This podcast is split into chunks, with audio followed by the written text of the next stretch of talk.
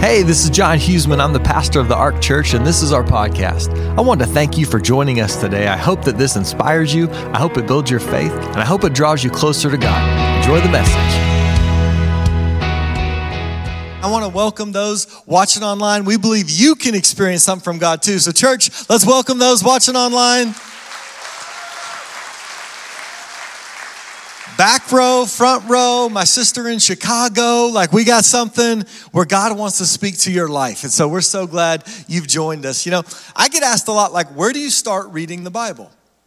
I, I just started coming to church. I just started getting interested in God. Like, where, where do I start? Like, where, where, should I start? I, I tell people I like to read about Jesus. I like to read about the life of Jesus. So, I, you know, the first four books of the New Testament are Matthew, Mark, Luke, and John. You get to read about how Jesus treated people, the things that he did, the things that he said. And it's incredible. And then once you get done with, with one of those books, well, I'll just say, hey, read John. John said, read John. John said, read John. So you start in the book of John, and then the next book is Acts of the Apostles. So you get to see like what the disciples did. They started churches. They did the ministry of Jesus. And then you get to read about the different churches that they started and everything like that. So if, you, if you're wondering, where do I start? Start with the book of John or start with one of those four gospels. I, I love reading about Jesus. You know, we just saw, actually today, 25 people got baptized. 25 people were saying, Jesus changed my life.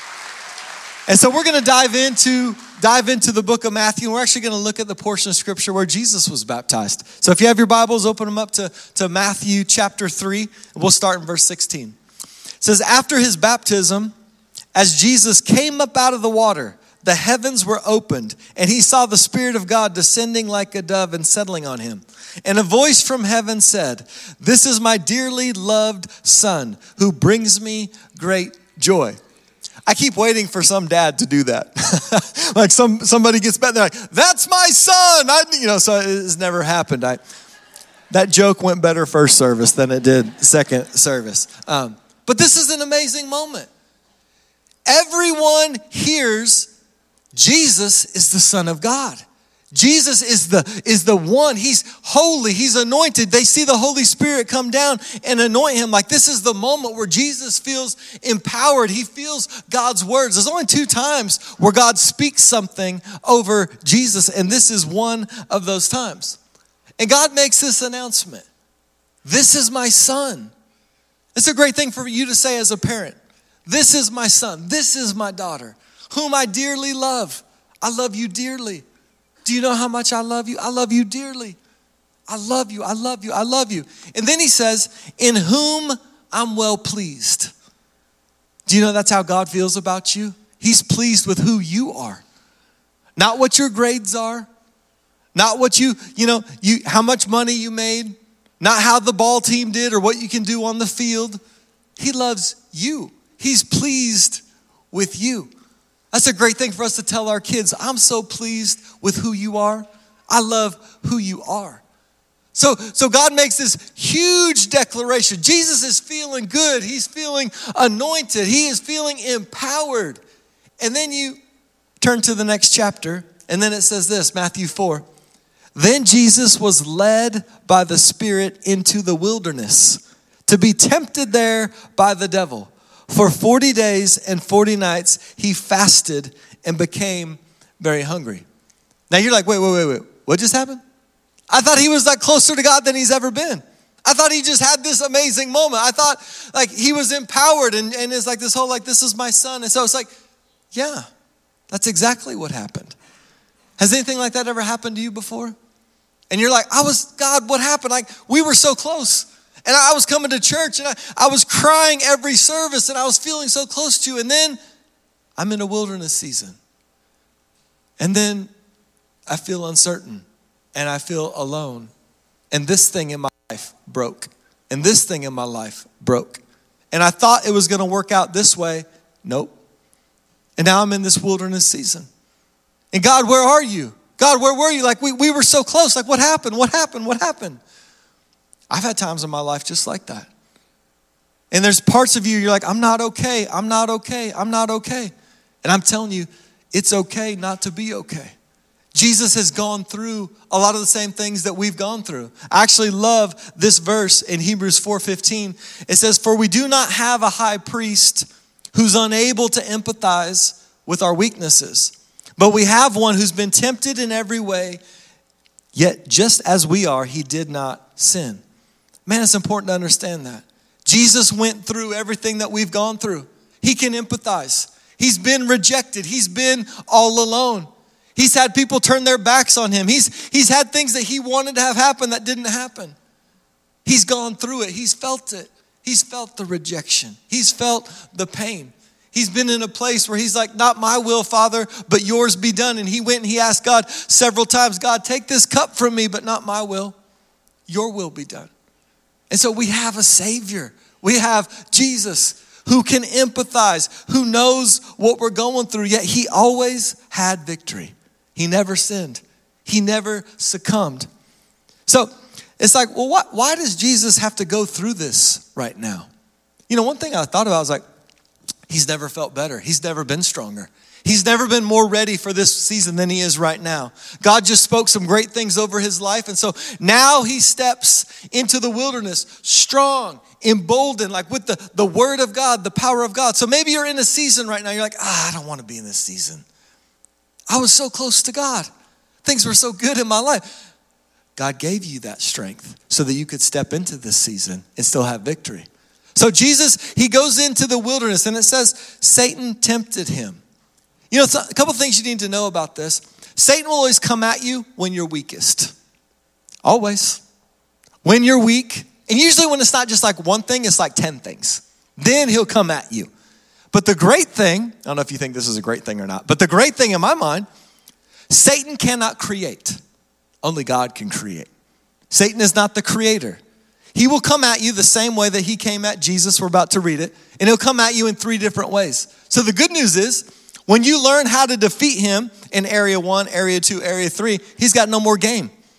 He's got one crossover, that's it. Okay, he doesn't, he can't go behind his back. He can't, like, okay, so it's like you learn how to defeat the enemy, he cannot create. So he comes at Jesus when Jesus is weak and he's lonely, and it's been 40 days since he's eaten, right?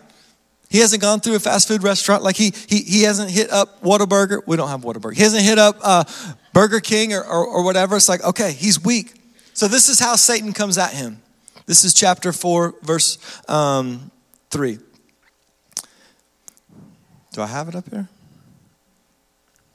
I have it right here. During that time, the devil came and said to him, If you are the Son of God, tell these stones to become loaves of bread. Do you see how Satan comes at you?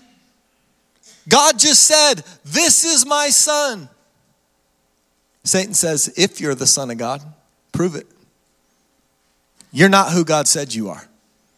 He'll come at you. You're not who God said you are. You're not who God said you are. You're like, I'm redeemed and I'm forgiven and I'm clean. He'll be like, Yeah, but what about last week? What about last year? What about three weeks ago? You're not really a good mom. You're not really a good dad. You're not really a good Christian. Because if you were, you wouldn't have done. If, if, if, if. He always will come and attack the identity that God has placed on you. So it's just good to know He did it to Jesus. He does it to me. He'll do it to you. But you can overcome it. So he knows Jesus is hungry. And this is called the, the lust of the flesh. So it's like fleshly desires. Jesus hasn't eaten, he's hungry. So it's like, hey, eat, eat, eat. Go ahead, eat. Do what your flesh desires. And this is what Jesus says in the next verse, verse 4. Jesus told him, No. The scriptures say, People do not live by bread alone, but by every word that comes from the mouth of God. You know, it's a pretty simple answer. When you feel temptation, you know what you can say? No. no. But you feel tempted. And you're like, I know I shouldn't do this, but I just say no. Just say in your head, just say no, no, no, no, no. Say in your head, then say it in your mouth, then say it with your actions. Get out of there. Get out, get out, get out. Say no, say no, say no, say no. Just say no. My junior year of homecoming, I was the designated driver for this, this, this homecoming. And so I'm going up, I'm pulling up to this, um, this hotel. And as soon as I walk in, I see that there's alcohol everywhere. I'm a junior in high school. I know I'm not supposed to be doing that. But I'm like trying to witness to people. I don't know what I'm saying, but I'm trying to witness to people and I'm trying to help people and all that. And like as I get closer and closer, get out, get out, get out, get out. So I was there for about five minutes. I'm like, I gotta go. They're like, what's wrong with you? I was like, I don't know, I just, I just gotta go. Anytime people are like, well, what's wrong? Or you, you think you're too good? You're like, no, I just, I gotta go. You can say you don't feel good. You can say, ah, I, I just, I, I gotta go. That's all you gotta say. I gotta go. And that's what I said. I gotta go. Five minutes later, police came. Every kid there, whether they were drinking or not drinking, they got minor in possession of alcohol. Guys got suspended off the football team. Not me. I started at quarterback the next week. That's true. Get out, get out, get out. When you know you need to do something and you need to get out, just no, no, no. So, lust of the flesh, when something is tempting your fleshly desires, just be like, no, no, no. And then get out. Say it with your head, say it with your words, and then say it with your actions. So he comes at Jesus the second time. And he says this Then the devil took him to the holy city, Jerusalem, to the highest point of the temple. And he said, If you are the Son of God, jump off. For the scriptures say he will order his angels to protect you, for they will hold you up with their hands so you won't even hurt your foot on a stone. That's not fair. Like, the devil knows scripture? The devil can quote scripture to me? He can twist it. Yeah, he can. He can twist it. If you're the Son of God, if you think you're so spiritual, prove it. If you think you're spiritual, this is called the pride of life. So if you can abuse the power that God's given you, abuse the influence, abuse the impact, abuse it. You do what you want to do. You do it for your glory. You do it so that you can be happy. You do it so you can fulfill yourself. That's the pride of life. I deserve this. You know, it's been a while since I've focused on myself. It's been a while since I've really spent some money on myself. Well, that I'm not saying don't buy anything for yourself, but it's like that when you think this thought, think this thought, think this thought. It's like, okay, if you are the Son of God, then do something for if you are, if you are, he'll come at you trying to say, no, no, no. Jesus said, You are the Son of God. You are a child of God. You are redeemed. You are chosen. There is a plan for your life. If you continue to serve God, He'll work things together for your good. That there's no weapon formed against you that will prosper. That He's made you an overcomer. So you, you, no, no. As soon as He comes, no, no, no, no, no, no. You start to say back the word of God, not in a twisted way, but in the way that God says it. And that's what Jesus says. The next verse, Jesus responded. The scriptures also say, You must not test the Lord your God. I don't have to test the Lord my God. I don't have to prove that I'm worthy. I don't have to prove it. Well, if you love Jesus, forward this on Facebook or you don't love Jesus. I don't have to do that. I don't have to prove that I love Jesus. Forwarding something on Facebook or what I don't have to prove it. If you are, no, no, no, I know I am. I know who my father is. I know he's chosen me. I know he has a plan for my life. I'm not going to give in to anything that, that tries to take away who I am because of Jesus. So then he comes out of one more time. Next, the devil took him to the peak of a very high mountain, showed him all the kingdoms of, of the world and their glory. I will give it all to you, he said, if you will kneel down and worship me. He showed him the kingdoms and all of their glory. This is called the lust of the eyes. All their glory means you don't see all the other stuff. This is how the enemy comes at you. Oh, this relationship's gonna be amazing. There's not gonna be anything wrong. Red flag, red flag, red flag, red flag. He doesn't show you the red flags. Oh, yeah, go ahead, do this, do that. This will make you feel amazing. This will make you feel wonderful. Here comes the shame. Here comes the regret. Here comes the. He ain't gonna show you that. He's not going to show you the pain that comes with it. He's going to just show you all the glory. He's just going to show you like the really, really good parts. And then as soon as you step through the door of sin, he's going to say, Now look. Look at the shame. Look at the regret. Look at everything wrong. And then he'll remind you and remind you and remind you and remind you. He can't create, so he'll do it. He'll do it with you. He's done it with me. He's trying to do it with Jesus. Bow down and worship me, Jesus. You won't have to go through the cross. Bow down and worship me. I'll give you all this. You just bow down and worship me. It's going to be amazing. Look at all this. Look at all this. Look at all this. And so, the same way that he attacked Jesus, he attacks us. And the, this is how Jesus responds Get out of here, Satan. That's a good way to respond. Get out of here. For the scriptures say, You must worship the Lord your God and serve him only. Verse 11 Then the devil went away, and angels came and they took care of Jesus. Some of you, you have been in a perpetual cycle of attack, and you feel like you're getting beat up, and you feel like the enemy's coming at you, and you feel like, I, I, I can't get free. I don't know why I keep having this attack and this attack and this attack. It's like some of you feel like it's been since COVID. And it just keeps coming and coming and coming and coming. You know? The devil will leave when you fight back. You have weapons you can use to fight back. And so you have to use those weapons. You have to use those weapons so that you can fight back so that he can leave. This is what it says in Ephesians 6 13. Therefore, put on the full armor of God so that when the day of evil comes, I hate to tell you this, but it's coming when it comes. It comes for me, comes for you, it's coming. When the day of evil comes, you may be able to stand your ground. And after you've done everything, to stand. Stand firm then with the belt of truth buckled around your waist, with the breastplate of righteousness in place, and with your feet fitted with the readiness that comes from the gospel of peace. In addition to all this, take up the shield of faith, with which you can extinguish all the flaming arrows of the evil one. Take the helmet of salvation and the sword of the Spirit, which is the Word of God. You have a sword. You have something you can attack the enemy with. It's called the Word of God. And you start to say the Word of God, you start to believe the Word of God, and then all of a sudden, the enemy backs up. Then all of a sudden, he leaves. But you've been in a place where you just keep getting hit, keep getting hit, keep getting hit. It's like, no, no, you need to grab your sword.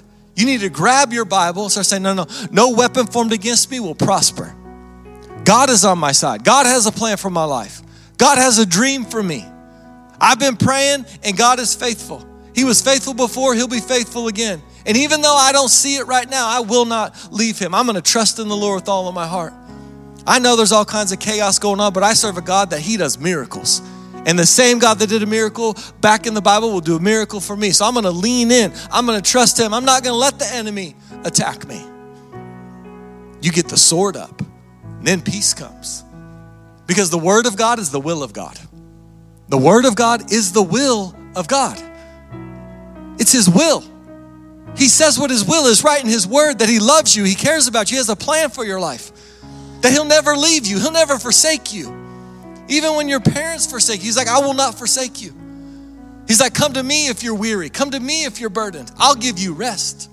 He's like, My yoke is easy, my burden is light. Well, John, it sounds like you're giving me a motivational speech. I'm giving you the Bible. That's the Bible. But when the enemy comes at you and you're in a wilderness season, you're like, I'm a wilderness. Everything feels unstable and I don't like how it feels and it feels dark and it feels lonely and I want to get out. I want to get out. We do the same thing that Jesus did. We take you at your word. God, at your word, I will obey. At your word, I will trust. I'm not going to lean to my left. I'm not going to lean to my right, but I'm going to lean in to you. And after this attack, you know what it says next in my Bible? The ministry of Jesus begins. Why did he have to go to the wilderness? God's worked some stuff out in my life through a wilderness season. God's worked some stuff out in my life when I was lonely, when I was desperate, God's worked some stuff in my life. He's worked faith in my life through pain. He's worked a lot of things in my life through difficult seasons. And so, what is it God's working in your life right now? Maybe you're in a difficult season, but guess what? The ministry's coming. There's a breakthrough coming. There's a new season ahead where God wants to work something in your life so that you can do everything that He's planned for you to do. He will work it, He will change it. There's a, a promise I want you to hear. It's in Romans 8 28. And it says this We know that in all things God works for the good of those who love Him. We know, we know, we know. He's working for my good. He, he, I've been called according to His purpose. He's working for my good. How do I get God to work for my good? Jesus, I love you. Jesus, I dedicate my life to you. Jesus, I will serve you.